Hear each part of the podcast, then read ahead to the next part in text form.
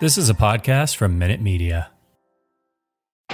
This is a CW Spiral, a podcast run by two Barchies and a Bughead. We're your hosts, Sabrina Reed, Michael Patterson, and Reed Gaudens, bringing you history about the network, the latest news, and in depth, spoiler filled discussions of some of our favorite shows on the CW. We are back, and we're a trio again because Michael is here. Hey, Michael. Hey, I'm so glad to be back. I missed you guys so much. I did listen. Big fan of the podcast. In case you didn't know, um, you did a great job. Um, but yeah, it's it's been too long, and I'm so excited to dive into this. Thank you. We missed you too, and we're super glad you didn't mess up the timeline. At least we think you didn't.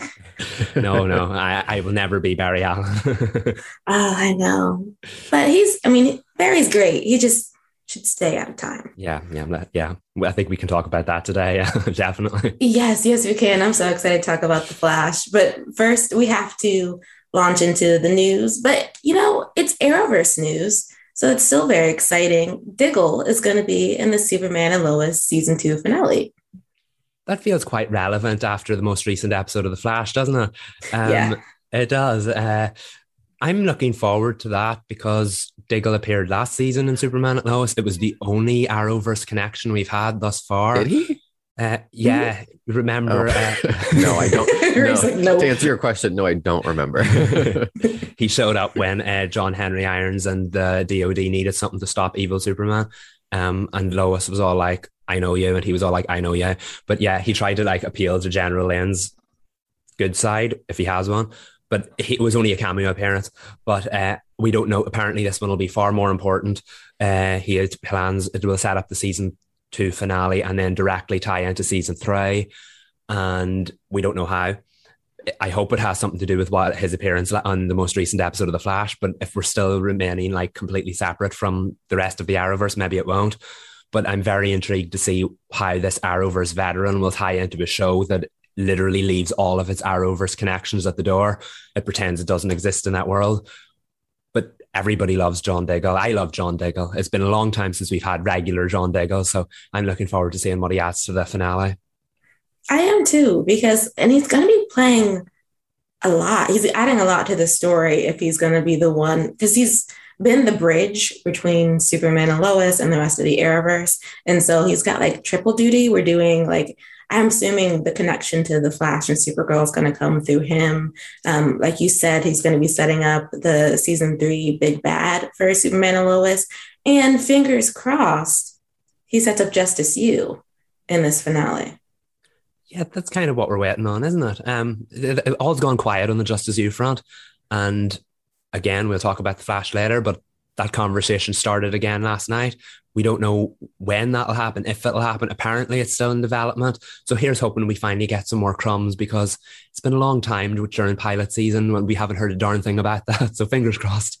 Yes, and I really want. I mean, we're I don't know. We're not excited for Gotham Knights, but I would really like for Arrowverse. yes, I know. I'm sorry. It came up, um, and it's true. Uh, we're gonna watch anyway. I mean, I, that's not a that's not necessarily a slight. I think anyone who's seen the trailer is feel a little rough um, about Gotham Knights landing in 2023. But I want an Arrowverse connected show, and it would be really great if Justice U, um, you know, comes next year as well. What if Jonathan goes to Justice U? You know, that could be fun. Yeah, I could see that. Both of you were like, no. just a no, stray thought. Just a stray thought. I could see that working. I'm not gonna lie. I think that would be cool. Yeah. Well, you know, if, even if it's just there for like a cameo, and then he goes home back to the Kent farm, that's that's fine. He goes for a college visit. no, that would be fun. He'd lose his mind on a college campus, but that'd be really fun. Oh yeah, he's definitely going to a party school. Oh yeah. Oh yeah. Yeah. The yeah. spiral will begin. Yeah. okay. Um, well, now hopping out of like Arrowverse news, there is I don't know how many people knew that Sweet Valley was getting um, a TV series adaptation on the CW, um, but it no longer is going to be doing that because uh, it's one of the casualties, most likely, of the impending sale. But the question is whether or not the show will make a hop to a different network or a different streamer. It seems like there's rumblings about it being shopped elsewhere. Um, I don't know, a show, a thriller, a YA thriller seems like it'd be. I mean, there are a dime a dozen nowadays, but like it seems like it'd be interesting if it landed somewhere else. I can see it happening because um, I don't know. I, these shows tend to still have life in them, even though like a network passes on them. And like you said, their thrillers are really in right now, especially teen ones. So I could see it going to, if not um, Paramount Plus, which seems um, a good place for it to slide in based on who the CBS producing it, but like HBO Max or something because they now have like the new Pretty Little Liars and all these kinds of like thrillers. So I could see them not giving up on this and trying to get it right. Same. Um, I think I'd be interested in seeing it. Uh, just in case um, no one's aware what the, the plot would be, Sweet Valley is a town where everyone dreams of growing up, and there is no better example of that promise than Elizabeth Wakefield. However, she is missing her twin sister Jessica, who miraculously returns, and apparently those two have a bit of a terrible and rocky relationship and a rivalry. But when a new girl, Enid Ruiz, discovers something about someone pulling the strings in town, she convinces the twins to put aside their bad blood in order to drag Sweet Valley's dark roots into the California sunshine. Hmm. It reminds me of uh, the movie A Simple Favor a little bit. Mm-hmm. Oh. Because there's a, well, kind of a spoiler if you haven't seen the movie, but it's like five years old now Blake Lively has a twin sister that's missing and it's a mess. But yeah, this is giving me a simple favor meets like um what's that show? I'm drawing a blank. Forget that I said that. do you know the plot though? Maybe we can guess the name. I don't know. I it's like I don't know. It's giving me something, but it sounds interesting enough. I guess. Mm-hmm. I mean, it'd be. I feel like it could have a, a, following if it landed somewhere. I mean, we'd obviously we'd have to see it, but the plot is intriguing. Hmm. Kind of. Wait, I don't think I was thinking of a show. I think I was thinking of Jennifer's Body. oh, okay. so you yeah, it's not like because Megan Fox was like a a vampire monster sort of situation, and this isn't giving that, but it sort of feels like that we'll see if it's in that vein. That could be something that people really enjoy, sort of a irreverent YA thriller with a mystery at the center.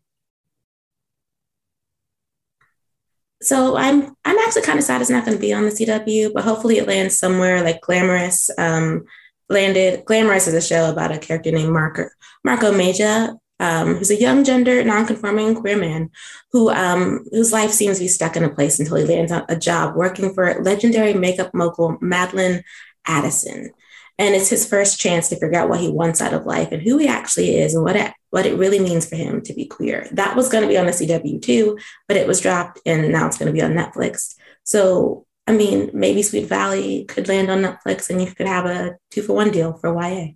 Yeah, so hopefully Sweet Valley lands somewhere. Um, I realized though that when we were talking about our Arrowverse news, we should have also talked about um, Legends potentially finishing on The Flash season nine. I know Eric Wallace, the showrunner, said it's likely not to happen because he has to finish up season nine, which may possibly be the series finale season of um, The Flash. But considering this week's episode, this week's episode of The Flash, um, it's possible you could definitely finish their story on on in season nine.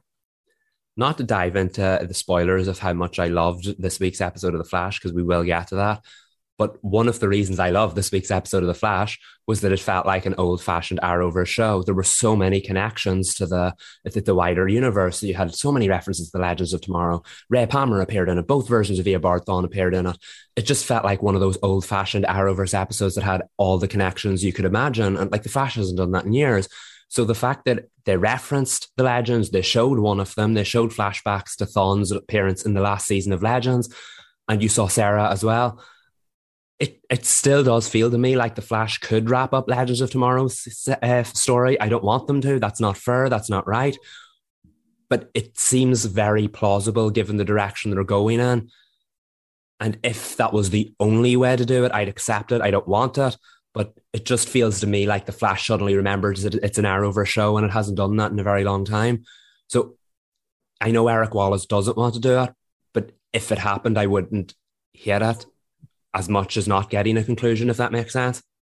Yeah, because it's better to to get a conclusion than not to have a conclusion at all. I mean, we are still very much hashtag save legends of tomorrow mm-hmm. in these streets on every platform we could possibly be on. Um, but I do think if the like if the only option is wrapping it on the Flash, then you know just to pitch yet another thing to the CW. What about the Flash Legends of Tomorrow crossover event? Three episodes, y'all. I mean, and we can just wrap Barry just for whatever reason has to go over to their side of time. It's just him, and he's just on he's just on Legends for three episodes as we wrap this up. That would be cool, like a three episode event to kick the season off, um, just like we did the five episode event last year. Um, set in the time prison, Barry helps them escape. Legends save the day, end off, wrapped up, and finish their story because that's what they kind of need and deserve. It's possible. I know if it was just a separate episode in the Flash, that wouldn't be the exposure it needed. But yes, a five episode event or a three episode event or a mini kind of TV movie, anything like that would be a good way of wrapping it up. And now that the Flash has remembered those connections, I could see it happening. Yeah. Um, and so, you know what? Manifesting it right now in some capacity, Legends of Tomorrow's story is going to be wrapped up. We're not going to naysay because I think this fandom has been so loud and I still have like a lot of uh, has a lot of the media too. I mean, the whole reason Eric Wallace got asked about this is because a reporter took their time to ask him, "Would you wrap it up on the Flash?" Um, I do think though, if there is an Arrowverse character, and again, I really want to talk about the Flash, darn it, trying to tiptoe around this episode. But is there if there is an Arrowverse character whose story is going to wrap up that hasn't been yet, it would be Mia's, and it um it was confirmed that Eric does want to put her in um, season nine of The Flash if they can get her. I'm in two minds about that because I really like that character. But the last time she appeared on The Flash, it did absolutely nothing to tie up her Green Arrow and the Canaries arc. Nothing. It, uh, her brother was still missing after two years. There was no reference to the Canaries other than that arrow that made the sound of their cries. But like, what it didn't accomplish anything and bringing one of those three characters back again could very well just accomplish nothing all over again. Don't get me wrong, if it's the final season of The Flash, give me as many cameos as possible. But I don't know. I think that character needs her own project to tie up her own story because they didn't do that great of a job of advancing it at all on The Flash. But perhaps they took notes from last time and it will be improved. Fingers crossed. Fingers do you crossed. Think, do you think so, though? Uh, no, not for her. But considering you know the episode of The Flash that just aired, it's possible to do this. So I don't see why it can't be done with Mia if they give her the screen time that's necessary. Though we're we can't campaign for uh, Green Arrow and the Canary Show because it's not happening. But if the CW would just you know rethink that decision, go back to the drawing board. I know that um, Cat is in Walker Independence, but nothing says that we can't have a TV movie. Right. Another three episode event. Make it happen. yes. because I mean, people will watch. It's not like people won't. Like people really want these stories to be wrapped up. Definitely. It feels like back in the day, those Arrowverse stuff was kind of winding down. And now that it's all been kind of called at once, people would actually tune in for those things that remind them of the old era of the Arrowverse. So yeah, I think it would be a wise idea to pay tribute to that because once the Flash ends, that kind of feels like the end of the original era. Mm-hmm. Not that we're, we're not really in it anymore, let's be honest, but it just it feels like the last kind of relic of that era. So any kind of like reference or nod to that, I think people would absolutely lap it up. So go for it. Yes, and can manifesting, fingers crossed. Please listen to our please. um, and that's that's it for the news um, for today's episode. We're going to launch right now into the well, since we've already been punchy anyway, the death of the Vampire Diaries universe. like they they're putting a stake in it. In fact, tonight because it's the uh, as we record, it is uh, a few hours before the Legacies series finale, which is you know gonna be a culmination of all that has come before. So we thought, why not talk about the universe at large, starting with the trio that began it all Stefan, Elena, and Damon. I love them. As someone who's just recently started watching The Vampire Diaries, 13 years too late, I just finished season one, and my God, do I love all three of them. I'm sorry, I got excited because that means you've seen the season one finale. So you Yeah. know. Oh, oh yeah, yeah. We need to get into that because I was shaken. Right, right. One of the best finales, like season one finales I've ever seen in my life. They truly went there. Yeah, total fake out. I did not see it coming. I I mean, I know they teased in the beginning that Catherine would be like coming because when uh, Elena was getting dressed in her like Founders Day situation, they made it seem like it was Catherine, and they're like, "JK, it's just Elena." Um, but at the end of the episode, I didn't like when Damon and quote Elena kiss. I was like, "Oh my god, they're doing it!" Like they're they're really going here. And then when she goes into the kitchen and chops off her uncle's fingers, I was still like, yes, Elena, pop off. and then I still wasn't getting it until uh, he said, oh my God, it's Catherine. I was like, oh my God, it's Catherine. I'd seen, I, I started the show in the second season, so I knew Catherine popped up, but even watching it back, I didn't get that. I didn't see that until the very end. Hello, John. Goodbye, John. Shook is definitely the right word for it. I I had to go back and like rewatch Nina's performances as Catherine in the last like two scenes just to see like what she was doing that I didn't pick up on. And she made it so nuanced that I mean, I'm sure other people saw it coming a mile away, but for me, Mm-mm.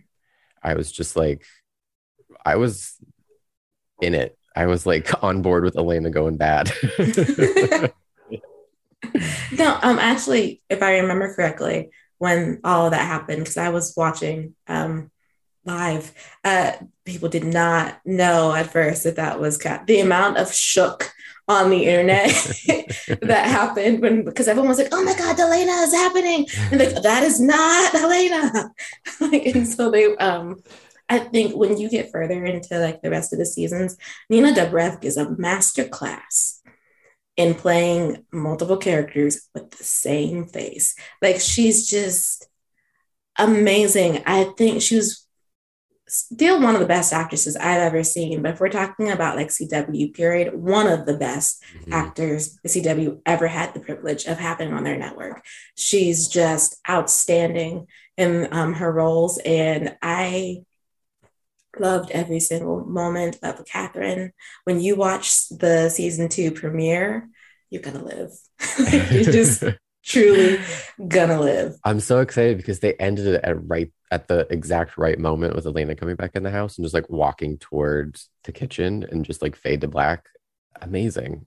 Like 10 out of 10 TV. Like they don't do it like this anymore.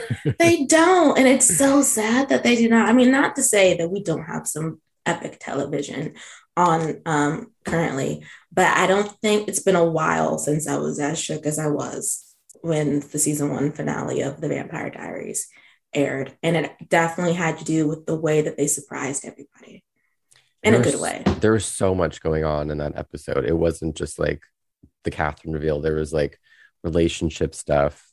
Caroline's in the hospital because Tyler was wigging out because he's like triggered into becoming a werewolf or whatever's going on with him.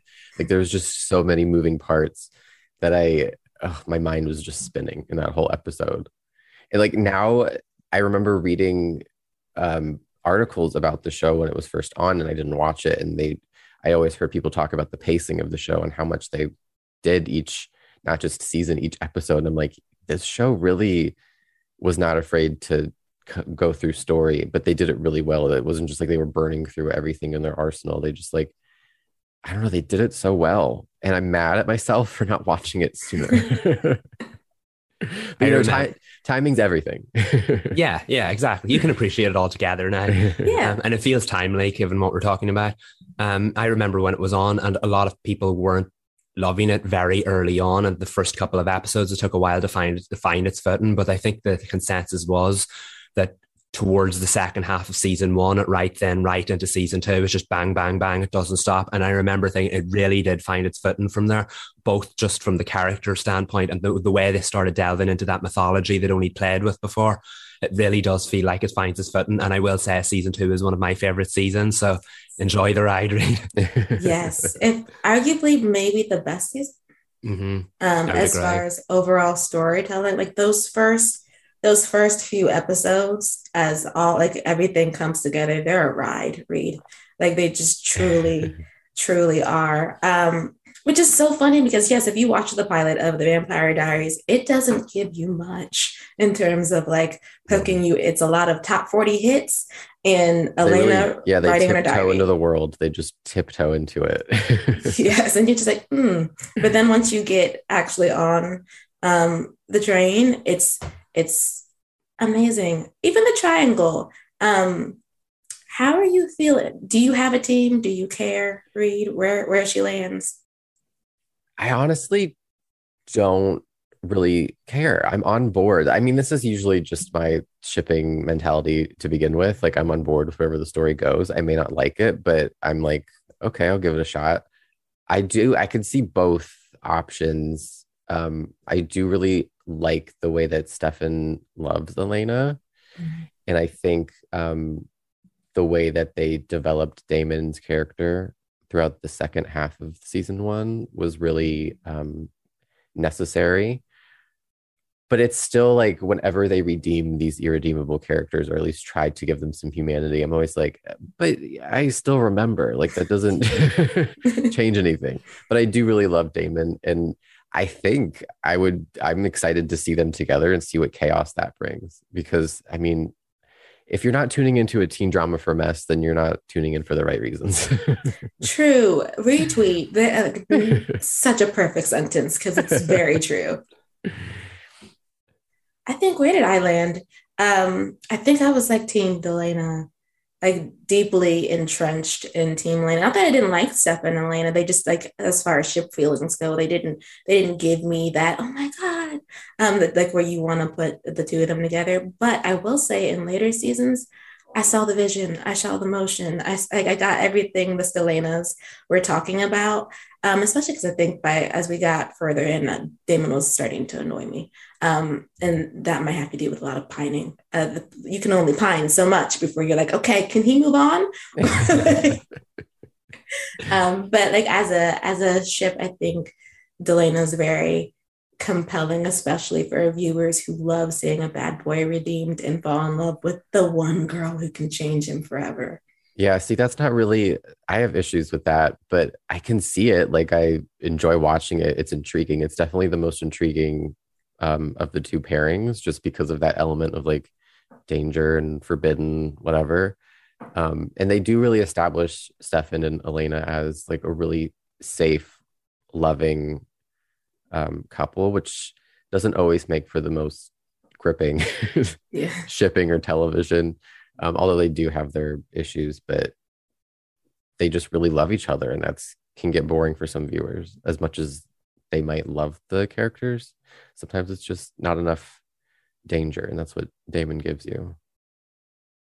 Yeah, I, I remember when I started it, it was in the prime of obviously the Stelena years. So it was hard to see anything else but that. But because people knew the source material, because people were talking about it nonstop and they saw the chemistry, you knew that was the direction they were hinting that it could potentially go at some point. So, and I think as someone who enjoyed one version of it, they do they they do such a great job. And we've talked about like how how strong the triangle is they do such a great job of making you see the other side, even if you don't ship the other side, and then vice versa. You you, you jump on board and then you jump off. The, the show the show makes you feel exactly what it wants you to feel, and that to me is very very good writing. And I know people harp on about modern day CW shows not being able to do that, but The Vampire Diaries was in a class of its own when it came to that kind of drama. It was. And that's not to say, like, we're heaping a lot of praise on it because it deserves a lot of praise.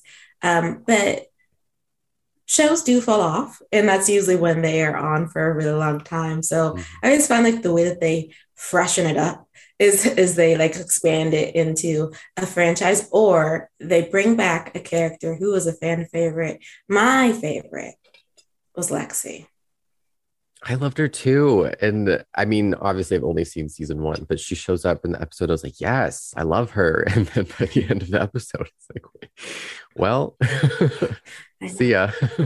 I was deeply hurt when it happened mm-hmm. because I thought she was staying around and they were like, JK. yeah, No, she was she's so not. fun. She was mixing it all up. She was exciting. But Arielle, that's a testament to Arielle Kebbel's ability to like hop into an established show and steal a little bit of the spotlight. She stole it all, in my opinion. We love Jack that. the show. I know. I didn't want to give her too much credit just in case anybody was like, what about Nina? And I'm like, I haven't forgotten about Nina. But we, but we just spent like five minutes praising Nina. We can show a this, is, this, for is true. Arielle. this is true. This is true. Um, but so I wasn't aware, Reed, until you um, said it. I didn't realize how much of a WBCW queen Arielle is. Yeah, it all began on Gilmore Girls. She played Dean's wife, which was a very um, interesting turn of events for Rory. She was Lindsay, Dean's wife. And if you're a Gilmore Girls fan, you know how that ends. Not well for anybody, really. Um, Rory cheats with Dean. Wow. Okay, I was- I'm lost. I was gonna watch. Yeah, I was like, I, could- I could right. see Sabrina was just like nodding and smiling. And then Arielle was in Grounded for Life, which is probably like a really cult show. It started out on Fox and then the WB saved it for like the last two or three and a half seasons. Um, I don't remember her in it because I haven't watched that show in about 20 years. of course, she was in TVD and then she was in Life Unexpected. Um, I forget exactly who her character was related to. I believe she was somebody's sister. Um, but she was a regular in season two. And in fact, she was in an episode that crossed over with One Tree Hill. So she can add that to her bingo card because she acted with Haley James Scott. And then she was in my personal favorite, 90210, in the final two seasons as Vanessa, who I believe she was stalking Liam and like pretended to be his girlfriend. It was a whole mess. And then she ends up shooting Annie. Wait, that whole sentence was a ride. Yeah, Took a well, few turns, didn't it? Yeah, that's Yes. 90210 for you. there is a scene where she falls off a balcony and Liam thinks she's dead and like gone. And then she just like comes back in season five. I think, yeah, later in season five, she goes back. That was the premiere. She like falls off a balcony and he looks down and she's dead. I love soap operas. I just So- really do. it's so good.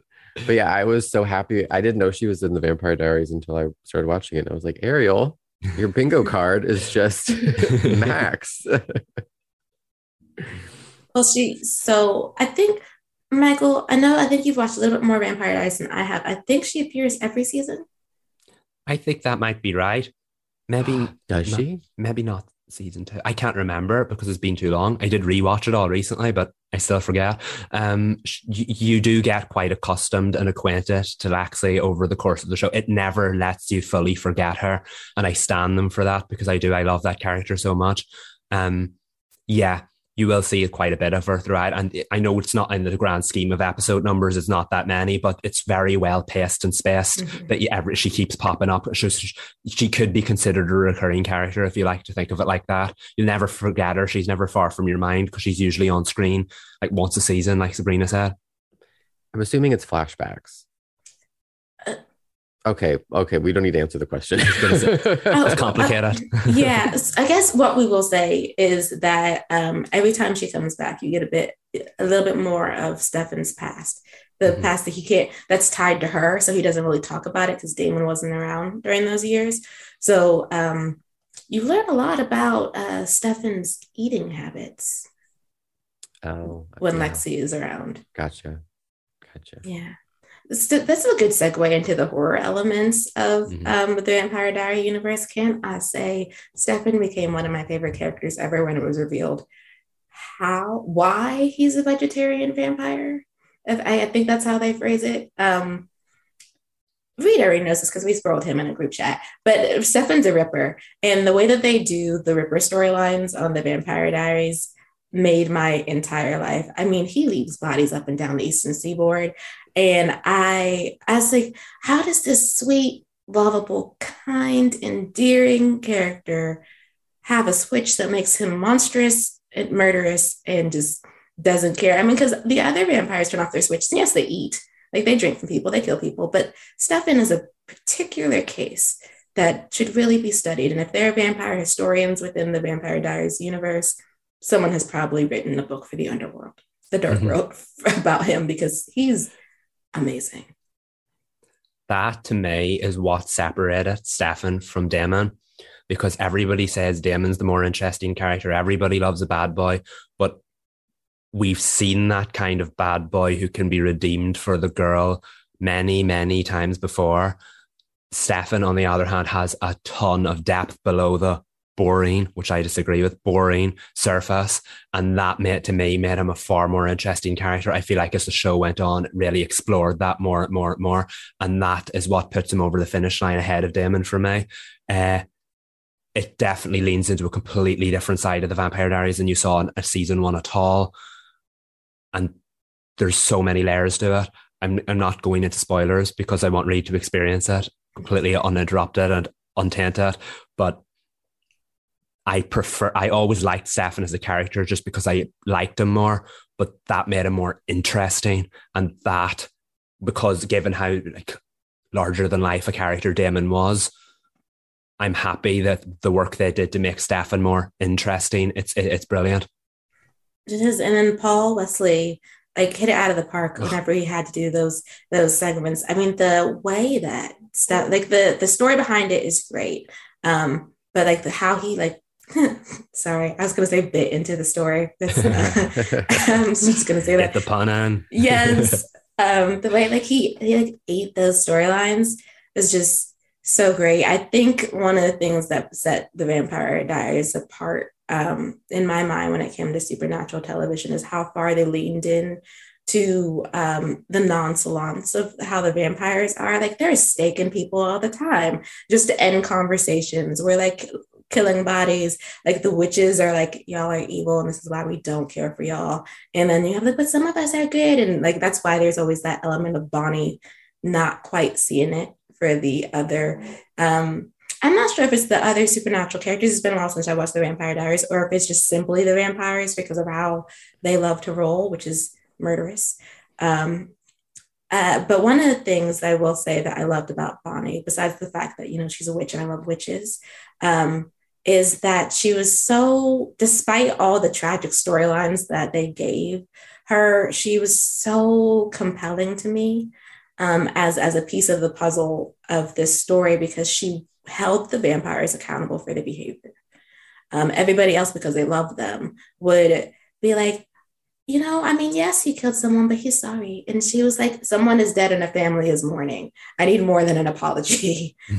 Um, and yes, of course, she grew to love them as well. But I like that she kept them in order and kept them in line. I love Bonnie so much. I the show can do certain things where like it'll go a few episodes without her and that's all right. You enjoy what's on screen. And then as soon as she's back, you're like, yes, Bonnie. I just got so connected to that character. And she has some amazing standout moments throughout the course of the show. And again, to have her off screen for so long and then you're suddenly totally back invested in her story as soon as she comes back on screen. Definitely for me, one of the top five characters in the show, probably top three. I love her so much. Not her bangs, though. when she leaves in season one after Grams dies and she just like reappears and she has truly, I'm sorry to Kat Graham, but not great bangs. oh, the hair on the CW is always like it's either really, really good or you're like sitting there, like, please, in three episodes, did you change the actress or actor's hair? Please say yes. um, but with with Bonnie, besides the bangs, um, I was team Bonnie deserved better because uh, it just felt like they would not, the writers room just would not give her a storyline that didn't end in tragedy of some kind. She was always sacrificing herself mm-hmm. for people. I mean, or, that's why. Like, even okay. in the season one finale, not to interrupt you, but to jump off that thought, even in the season one finale, she she had betrayed um, Elena by pretending to lift the curse from the the invention is what they kept calling it. I don't know. They called it like eight different mm-hmm. things but she doesn't actually lift the curse from it so that when it's activated all the vampires are like feeling it um but she goes back on she did that because she was i mean angry at damon obviously for what he had done to her grandmother Um, but she goes back on that. She walks back on that and then helps Elena save Damon from the fire basement or whatever was going on. I was like, Bonnie, you just you like compromised your beliefs for I don't, I don't know. I was like. I didn't love that for her, I, but I knew Damon wasn't going to die. Like she was going to intervene and help Damon because you can't. Obviously, I knew he's not. he's in the whole series, but I was like, come on, Bonnie, like stick to your guns. You like plot armor should have just allowed that man. like, they should not have saved him. Um, yeah, she she. I guess not to give her to it. She does that a lot. She loves her friends so much, and they're like her family. And so while she is the main one to hold people accountable, she will go back on her moral standing um, when her friends ask her to. And it seems like kind of a a, a bummer because it seems behind the scenes they're using that character to intervene in the plot and help the plot. so like while she does like support her friends, it's kind of like you could see the wheels turning behind the scenes where they're like, we need someone to fix this and we'll use Bonnie. Mm-hmm. But that's just my reading after 22 episodes. So, oh, you're not alone. Like what you're saying right now is a complaint people had when it was on. Um, and it is unfortunately, this is something that I'm just going to go ahead and spoil you right now for, so you don't get aggravated as you continue watching. It's something that's going to continue to happen. Well, there we go. like Bonnie does deserve better. yes, yes, she does. Um, so, but she is well beloved by those who've watched The Vampire Diaries. So, um, while the plot to the right, and sometimes the writers, because it's their plot, um, didn't serve her well, Kat Graham mm-hmm. truly gave us amazing performances on this show. Undoubtedly, I love her so much. I don't. So I think I she I don't remember what happens to Bonnie at the end of the Vampire Diaries, um, and she's likely wouldn't be in the Legacies series finale. But if there's a character to bring back, if you can't get Elena, um, Bonnie would be great. We do know though that they're bringing Klaus back. Mm-hmm. That feels relevant. That feels appropriate because Legacies may take place in the TVD universe, but it's technically a spin-off of the originals. So it just it makes sense if we're going to wrap it up. It feels it's funny that a show that started as like this romance drama between three people has ended up be, it's it's under that mythology umbrella all around the originals. The originals basically feels like the start and the end of this universe. So I feel like if there's one thread to tie it all together, Klaus is probably the right choice for that. Even though the Vampire Diaries will always remain the most popular of the three, the originals and Klaus feels like the right thread to end the story for now. But it feels like the right one to end it because Hope's an original relation, if that makes sense. Yeah, that's his daughter, right? Mm-hmm. Yeah. Okay and that's like probably uh, the extent of our legacies knowledge. Uh, besides the fact that you know that like the the series the vampire diaries universe gives you so many different flavors. Because like with the vampire diaries yes we start in high school but it's it's very much like a supernatural horror drama um, that feels ahead of its time, at least for on the CW.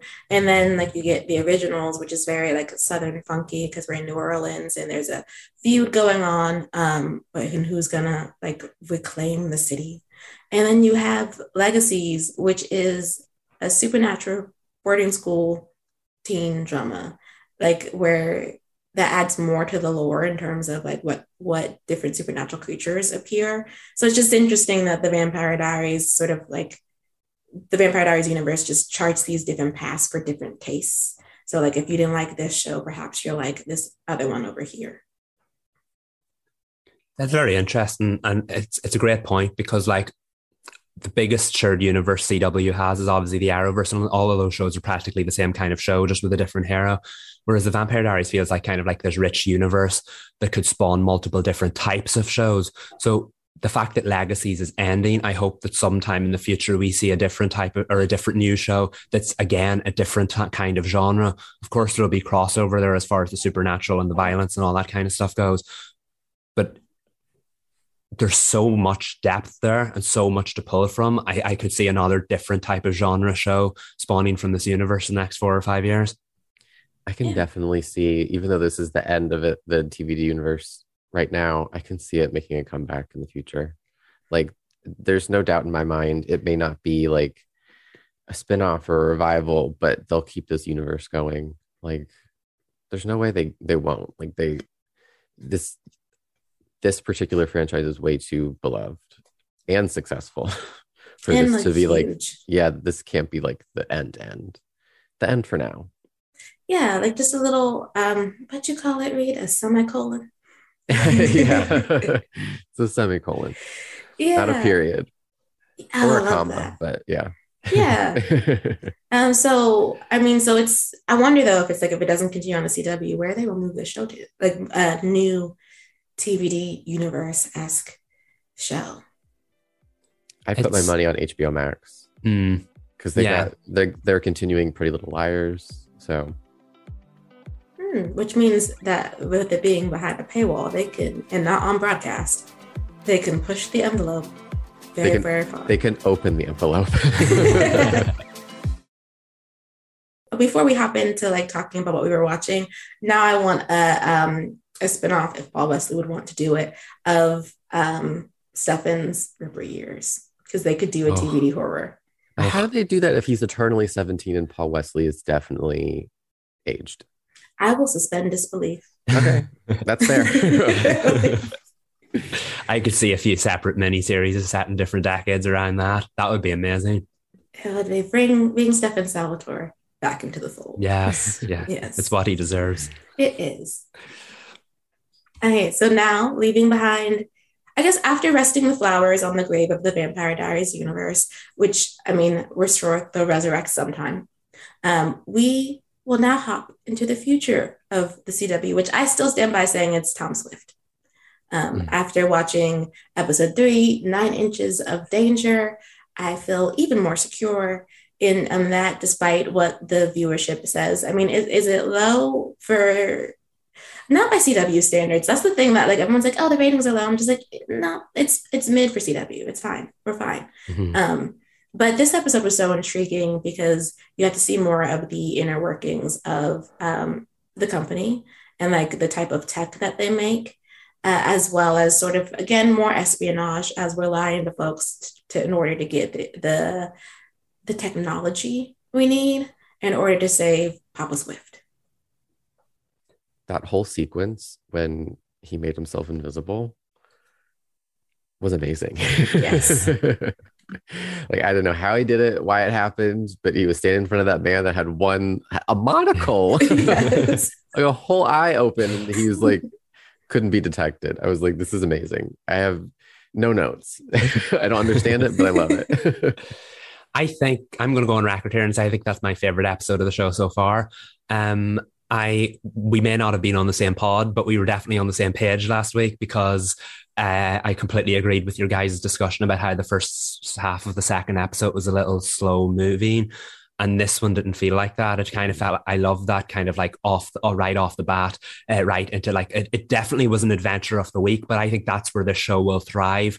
And like we know next week's that cowboy episode. Um, ev- ev- every episode has a different flavor, and this one definitely felt like it's it, it kind of found its footing because it definitely felt like it's been building towards something. And yeah, that whole sequence was amazing. I know I said to you, Sabrina, it was like out of Batman Forever when the Riddler could make people see things, and that's what it felt like. It was just like no expense was spared. This crazy stuff happening right in front of them. I loved when the the the, the liquid almost ended up on his shoulder, and you could see that moving. Uh, that, that there was a lot of stakes in that little sequence, and it felt like the whole episode was building towards it, and it was a great payoff. It was, and I think like they managed to juggle so much of the plot and the um, emotion of the characters uh, through the entire episode because you've got like the wheels moving at, at the um, at the company as Claire is once again trying to steal it, and um, Tom is trying to make his mark, and you can very he very much feels like a young man who has too much on his plate. Um, but refuses to ask for the help he, he desperately needs. And so things just keep falling to the wayside. And that's a very that's a very young adult feeling. Not that like older people don't of course struggle with juggling but like the idea that it's not all about him like he's still trying to to to get that part. And so he wants to he wants to be there for his mom. And he wants to be there for the company. He wants to save barclay his best friend who he created when he was eight. And um and he can't sort of tell the truth a lot of the time. I mean, in his mom's case, he can't tell Lorraine her husband is stuck in in the orbit of Saturn. Like, how do you tell your your mom that her husband is just floating in space and he might not come back? But like, that, though it is, I understand that it's very heartbreaking to leave her in grief. Um, but I just, I think it's a good decision not to tell her just yet. Yeah, it definitely increases the stakes, I think, a little bit because she's quite hard on him, even though she definitely loves him. So that relationship is one of the richest on the show. And I think adding that kind of like layer to it, like he was very close to being honest in the most recent episode. And then you saw that flashback about why he couldn't be. Um, it's very easy to get invested in the relationship in spite of how hard she is on him. And I think that just adds to the richness overall. I think now after what uh, the twist with what Claire made the mother do in the most recent episode, I think that's definitely going to add to it as we go forward. I just want to know is anyone going to ask questions? Because Lorraine doesn't seem like a woman who would be like, Yes, I want you to oversee everything that my son is doing at the company. So like, I feel like Tom should question that. Though I wonder if like like his friends would be like, Well, you've kind of just been spending though. Perhaps she just wants to tie up the strings of the purse. Like and not let you be in control. I don't know. Um, but I do it, Claire intrigues me. And she intrigues me because like she's she's a person who spent so much of her life um at one company and therefore thinks she is entitled to lead it and just has not like gotten on the train to know that girl it's never going to happen and you having to manipulate it to make it happen is not the motion at all i also really like um not to change the subject or pivot but the writing in this particular episode there's like so many like innuendos like tongue-in-cheek moments the title um and also that uh, the the scene at the end yes. with tom pretty steamy for the cw i'd say. I still though wish though as much as they did give us like there are a lot of like safe like overhead shots like pulled out and zoomed out that we don't usually get for other um love scenes i won't get too far into it because that's a different discussion but i thought it was really interesting and we see a lot of development in tom's love life. Yes, he's got options. That scene, it was, I felt like it was still, I think it was still in the steamy warehouse of the CW. It was steamy. But the, the, the, what you're talking about with the camera angles, it was a bit different. That aerial shot, it, didn't, it was a nice shot, but I'm not used to seeing that type of shot in the scenes that, the intimate scenes, the love scenes. Mm-hmm. Um, and I don't know if maybe that also had to do with where they were having their intimate moment, considering it is on a motorbike. And so they were trying to give you different perspectives. I don't know how awkward it's looking um, when you just have the bike. There's no bed, there's no walls, there's no nothing. It's just bike.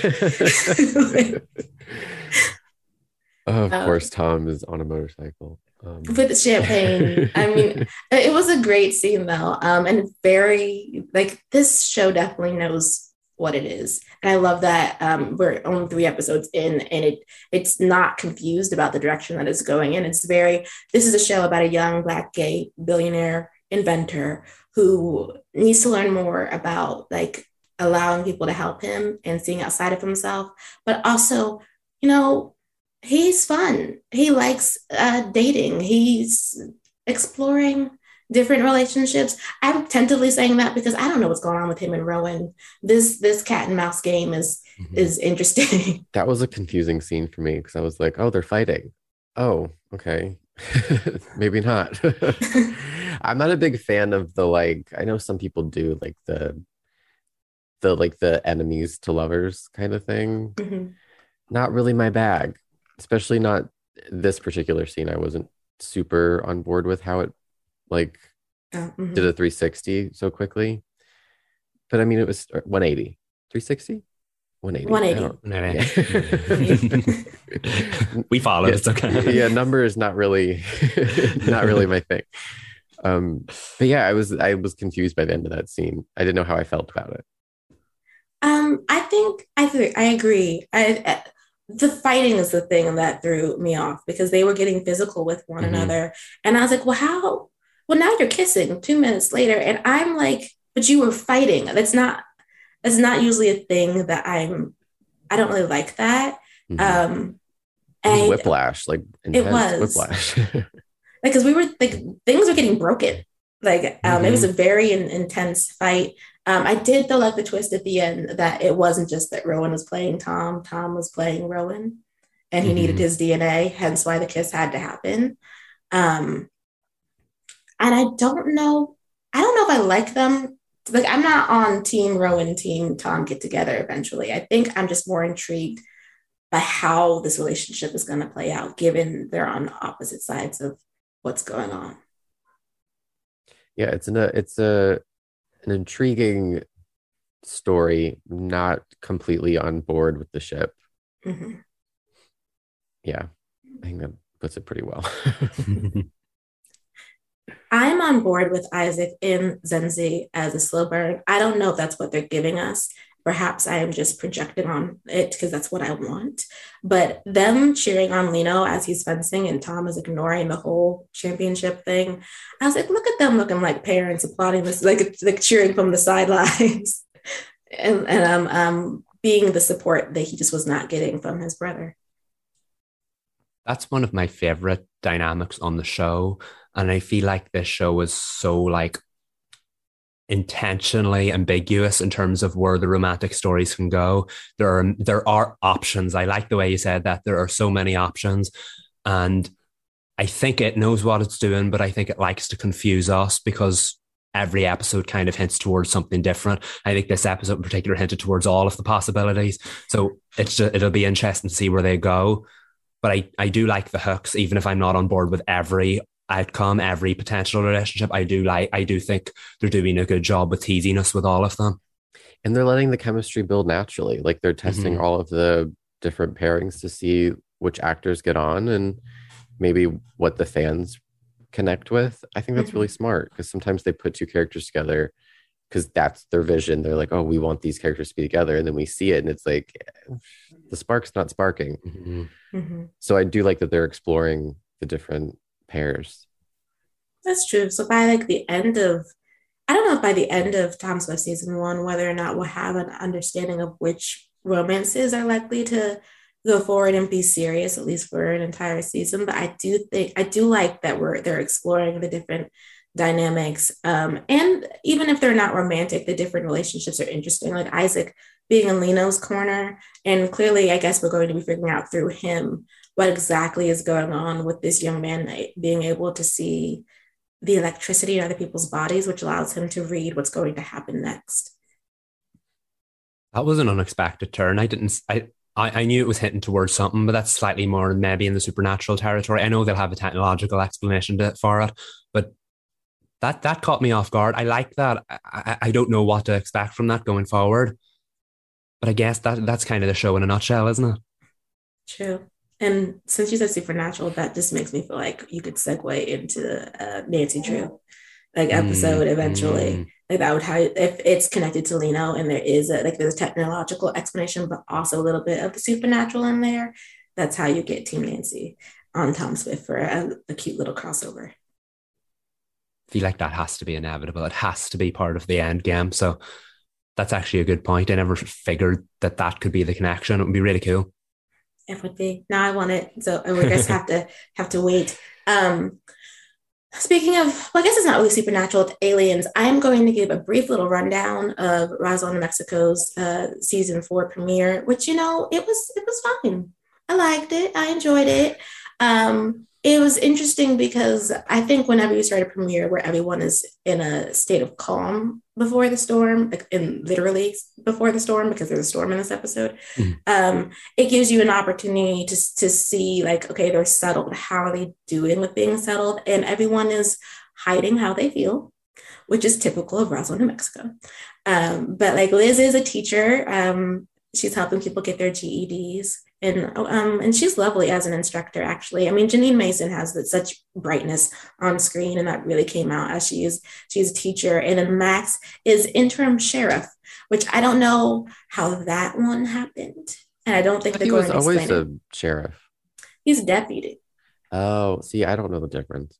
Oh, okay. So his position, he got hired, but the sheriff, a sheriff has to be voted in.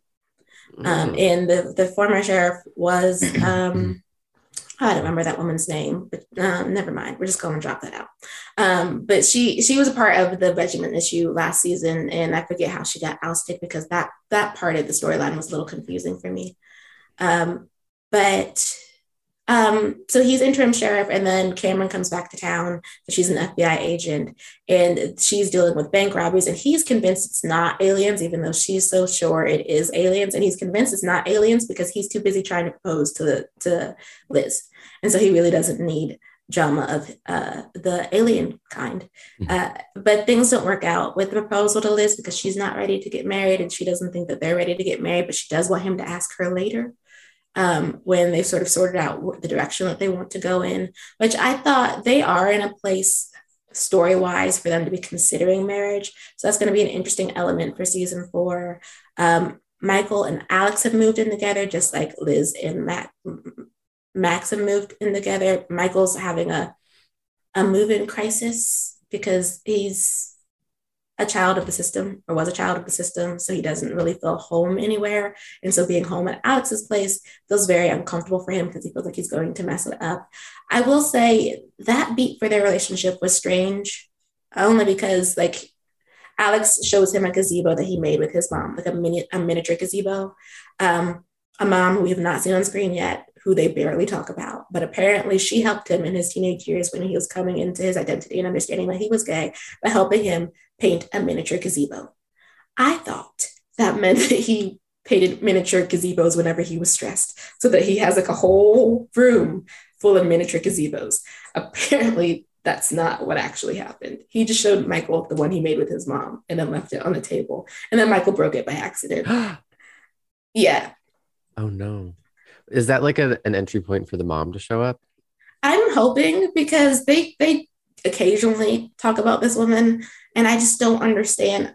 Alex was from an abusive household and his mom left. And I was like, was she aware that his dad was abusing her sons? And just, or, or not. Like, they don't really, I really want them to tell us what Mama Manes was up to and um and why she left these boys in such a terrible position. Um, but anyway, Alex isn't even really mad about the gazebo. He just says that. I'm more upset about it. Yeah, I was like, I thought he'd be not enough to like kick him out, just to be like, you know, be more careful with the stuff around you type of conversation. But he was like, you know, actually, you're my home, Michael. And I mean, I don't need the gazebo anymore because I have you and blah, blah, blah. They're fine. Um, reminds me, uh, Michael, that um, I don't remember what season, but in Gilmore Girls, when Suki and Jackson break Lorelai's dollhouse and they feel yeah. really bad, and Lorelai's like low key, like heartbroken, but she like doesn't take it out on them. I was like, so sad. Move on to the brief, drama. yeah, just a brief aside. no, that aside, okay, maybe if they had done a little bit more, then because there's no reason to be sad for what happens with Malex because they don't give it. And not that it needs time to breathe. It's a gazebo that's like this big, um, uh, but it was important to him. But it wasn't important enough to get even slightly upset about. So I think they were just giving them busy work. Um, well, as we, like, I love when you call it busy work because I'm just imagining like you're in fourth grade and they're like, here's a worksheet. I mean, that's what it felt like. They were like, we need to give Michael and Alex a story before we can set up what happens in episode two. So, what we're going to do is have Michael panic over and give Alex this piece of backstory that we had never talked about ever. And then I don't know, just give them drama for no reason. It's giving Tarlos and 911 oh Lone Star too. people love Tarlos. I know y'all love Tarlos. Um, and people compare Malex and Tarlos a lot. They want Malex to get Tarlos level storylines. So perhaps that was a note the writers. This took. is the beginning of it. um, what else happened? Oh, Maria is um, cured of her brain degeneration.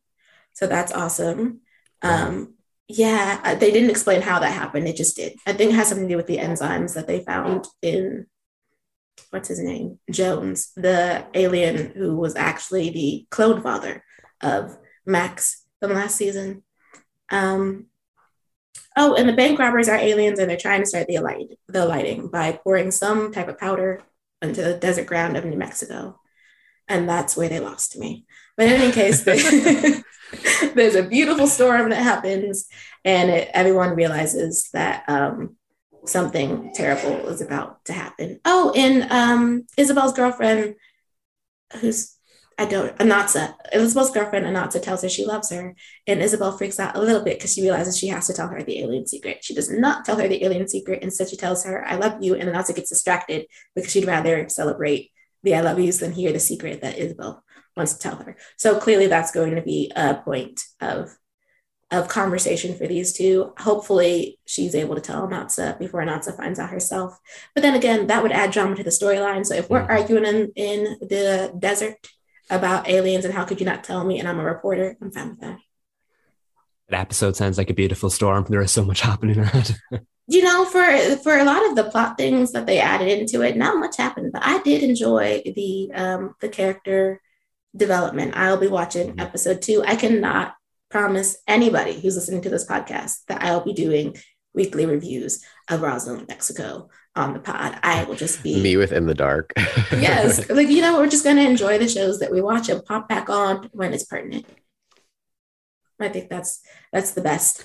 Um, that's the best decision. Speaking of good decisions, catching up on the Flash.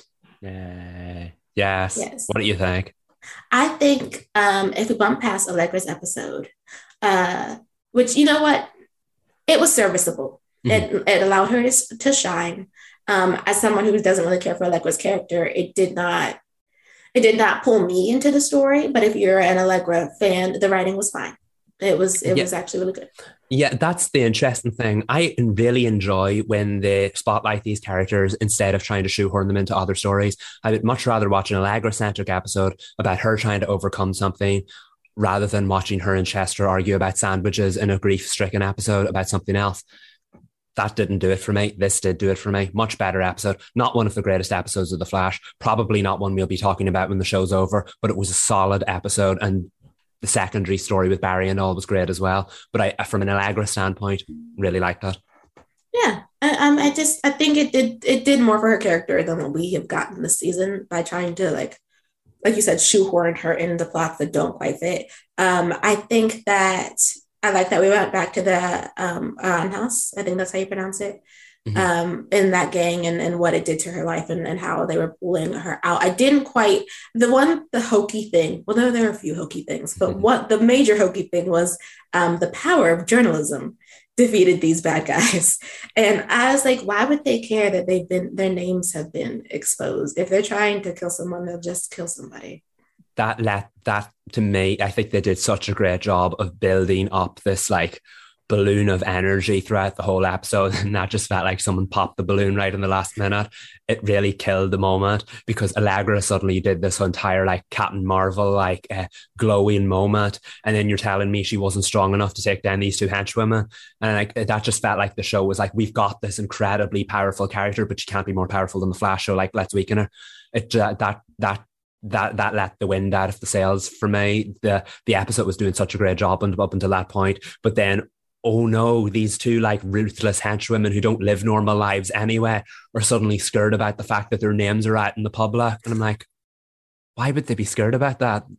So Allegra is going to let them run off and disappear so that they can come back in the future. Nah, didn't buy that.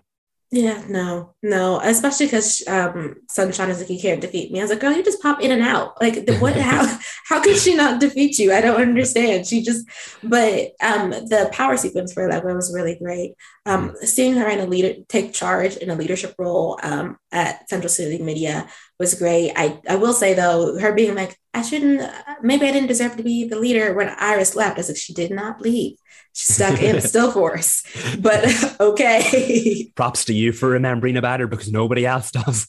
No, I mean, it really does feel like this woman is on a, a, a story somewhere and they're just waiting for her to come home. I think it does not feel like she is trapped uh, by interesting enough to just hop over the next episode. It doesn't feel like she's trapped by the forces, which with the forces being against Barry, I'm confused. I don't know where this is going. I don't know why is Deon bad all of a sudden. I, I don't get that. Um. Uh. Yeah. Again, this review is going to be very much like the, the last few. Excellent episode. Amazing storytelling. Doesn't make sense within the wider story. Um yeah, like I'm going to leave the Iris stuff to the side because I don't like what they did when she was on screen, and I certainly don't like that they've left her off screen. But from an episode standpoint, I mentioned it earlier. This felt like an old-fashioned Arrowverse episode. we got both reverse flashes in the same episode. When has that ever happened before? It was great to see Tom Cavanagh back. It was even greater to see Matt Letscher back. I hope I pronounced it right. He he finally returned on Legends last season, so it was really cool to see him back here. Um, I I got connected to a, the redemption arc for the Reverse Flash. I didn't think we'd get that. That was really cool.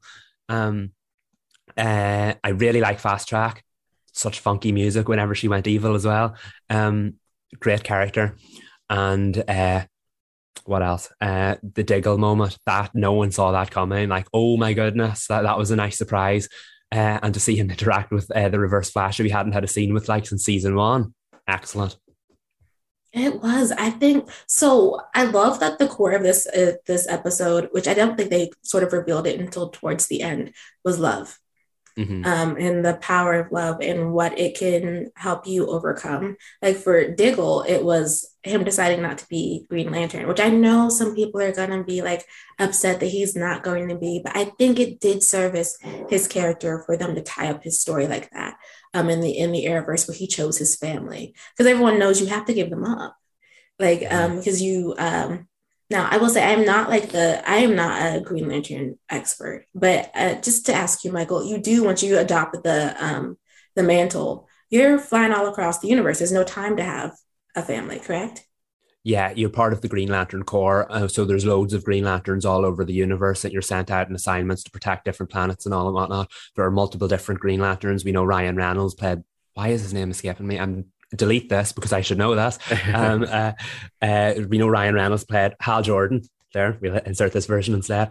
We know Ryan Reynolds played the Hal Jordan version. We thought John Diggle was being set up to play the John Stewart version because I think his family's married into General Stewart's family. So there's your connection, John Diggle Stewart. And uh, I'm conflicted about that because Arrow ended teasing that he was finally going to become the Green Lantern. And He picked up the box. Then David Ramsey signed that deal that allowed him to appear in episodes of Batwoman, Supergirl, Legends, Superman and Lois, and The Flash. And across every single one of those, except Legends and Superman and Lois, it furthered that arc. He had the headaches on The Flash.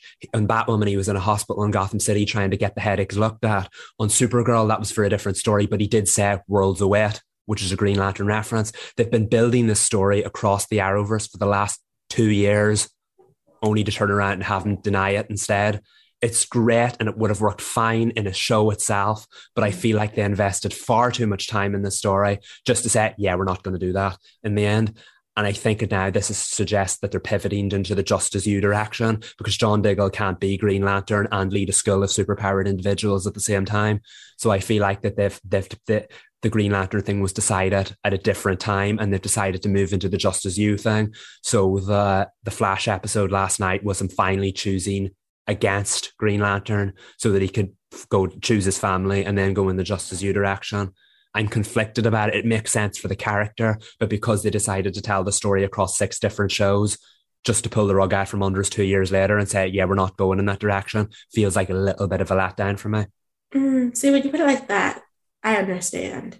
I think for as a fan in the Arrowverse who did not watch all of the shows um, or continued all of the shows, um, I haven't. I've seen the hopping, but I haven't seen it in in the way that you have.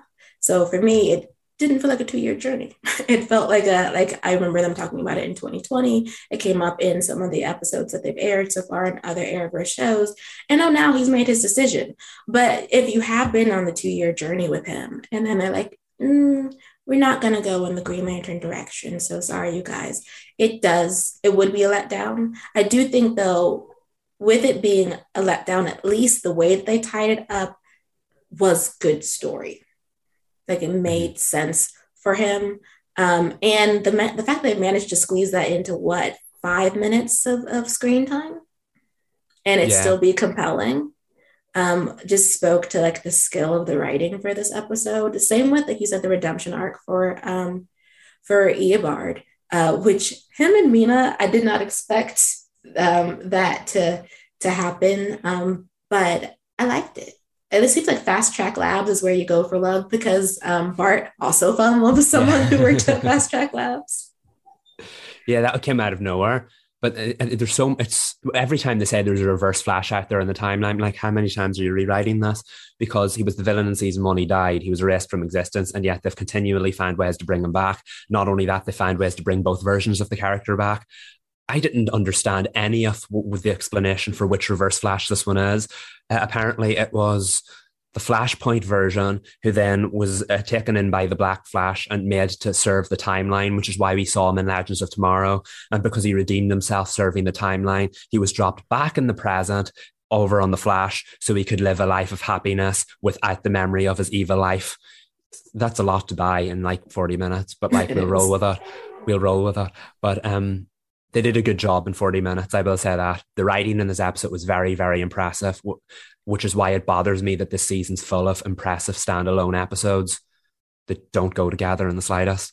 No, because I just, I don't, I don't understand why this was the choice. Um, I, I, I love being able to praise the show for the storytelling that it gives us, but I'm not someone who can be like, these are not, you can't have a whole season of self contained episodes um, especially when like you put two your two major storylines on ice. Iris is on ice, and we're acting as if she's not. And then you have the Caitlin storyline, which furthered at the end of this episode, which I did actually enjoy that Mark called her and was like, mm-hmm. we can we could actually save Frost. We can get Frost back without having to use the mirror gun. I'm excited to see where they go with that story. I thought that that um insert into like the last two minutes really worked for this for this mm-hmm. episode. I just um how are we sticking the landing better with Caitlin than we are with Iris? Why is Barry out here calm?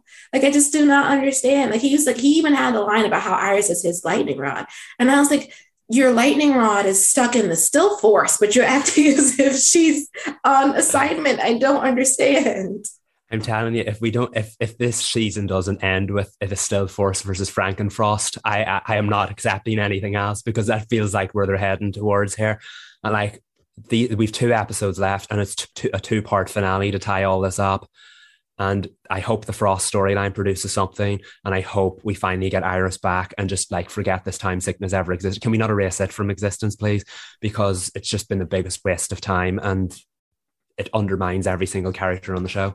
It does. I just don't, and I hate that, that, Like every time we talk about how great the episode was, we also then have to talk about how it's not fitting into the overall season eight plot. Um, and then I guess talk about Cecile. Cecile was fine this episode. I liked her level up.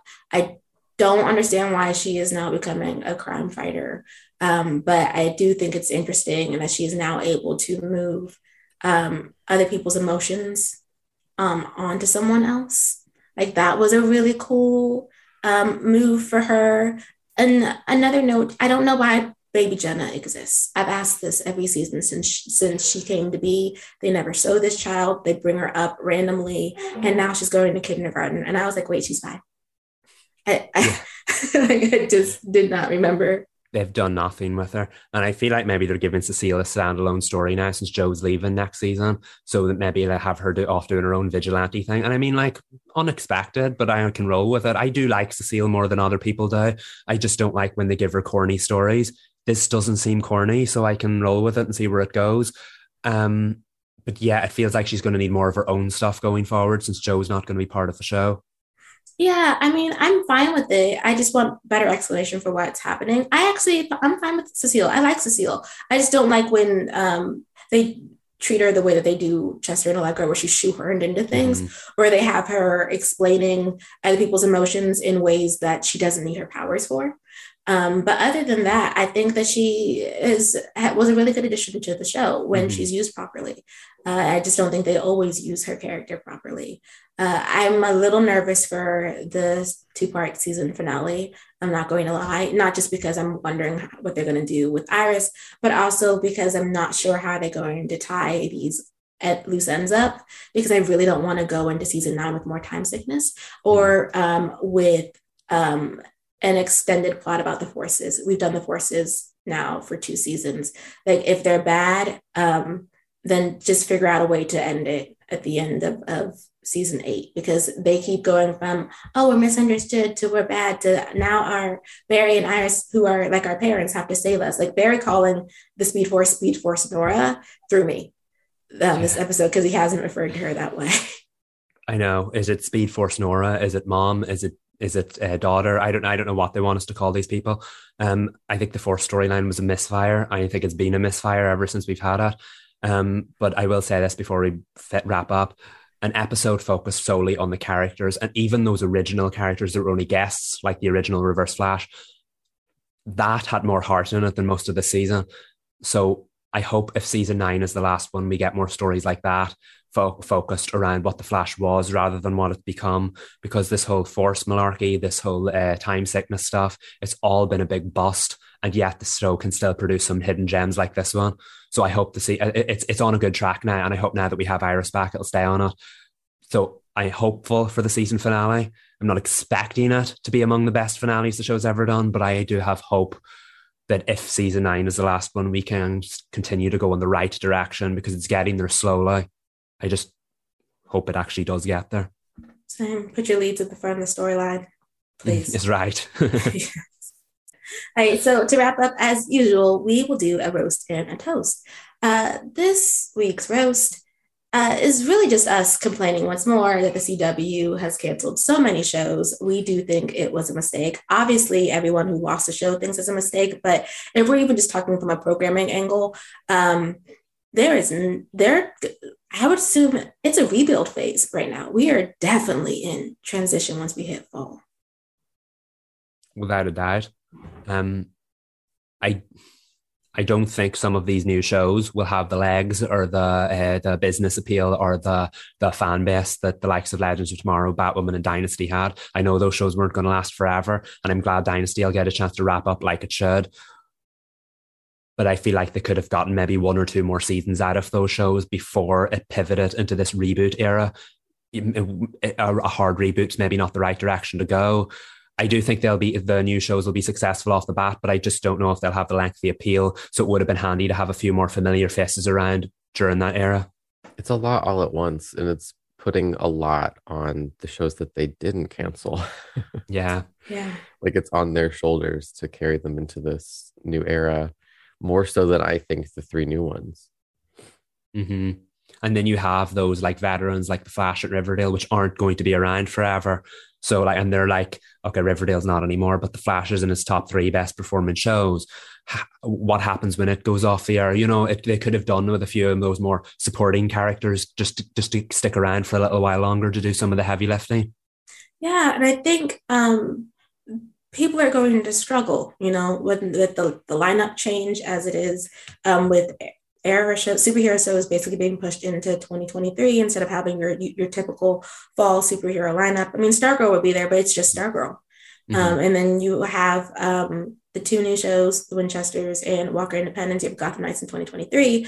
I just, um, I really don't think they should have canceled that many shows. I, like they should have at least final season them. I get that we're cutting down the budget most likely, uh, but I just I don't. Uh, we're in a new era. I was so excited. We were talking about like the um the 2022-2023 schedule, and now I'm I'm not so excited anymore. And I guess that might also have to do with the Gotham Knights trailer. This is not me dragging this the show. I just want to be excited for this, and I'm just not yet. And perhaps when we get more footage, I will be.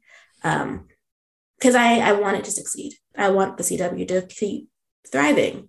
Um, and I'm just worried that we might be in a struggle era.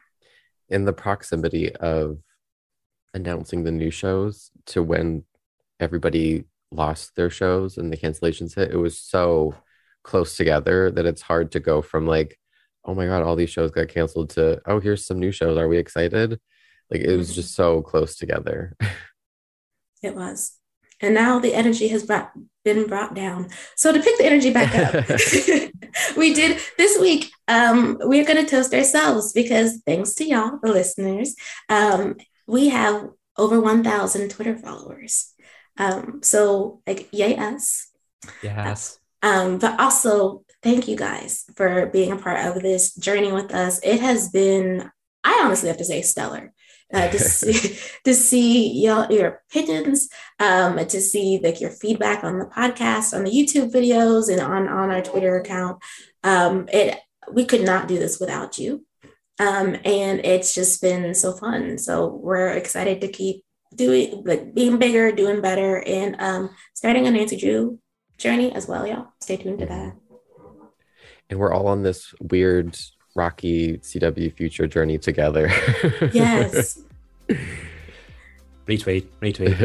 it, it, we've done what seventeen to eighteen episodes now, and it's just it's been a, it's been an intriguing time to be a CW fan. But I feel like all of our conversations and our discussions here collectively on Twitter, all of it has helped get us through. So yes, a big shout out to everyone for listening to what we have to say. Yes, yes, thank you. Um, so that ends this week's pod. We have laid the flowers on the grave of the Vampire Diaries, though they're probably resurrected, like I said earlier. Um, and we are gonna hop off. So we here to CW Spiral. I'm Sabrina. I'm Michael. And I'm Reed. Bye, y'all. And I hope the Legacy series finale is amazing. Like, I really do. Yes. RIP TVD for now. Yes.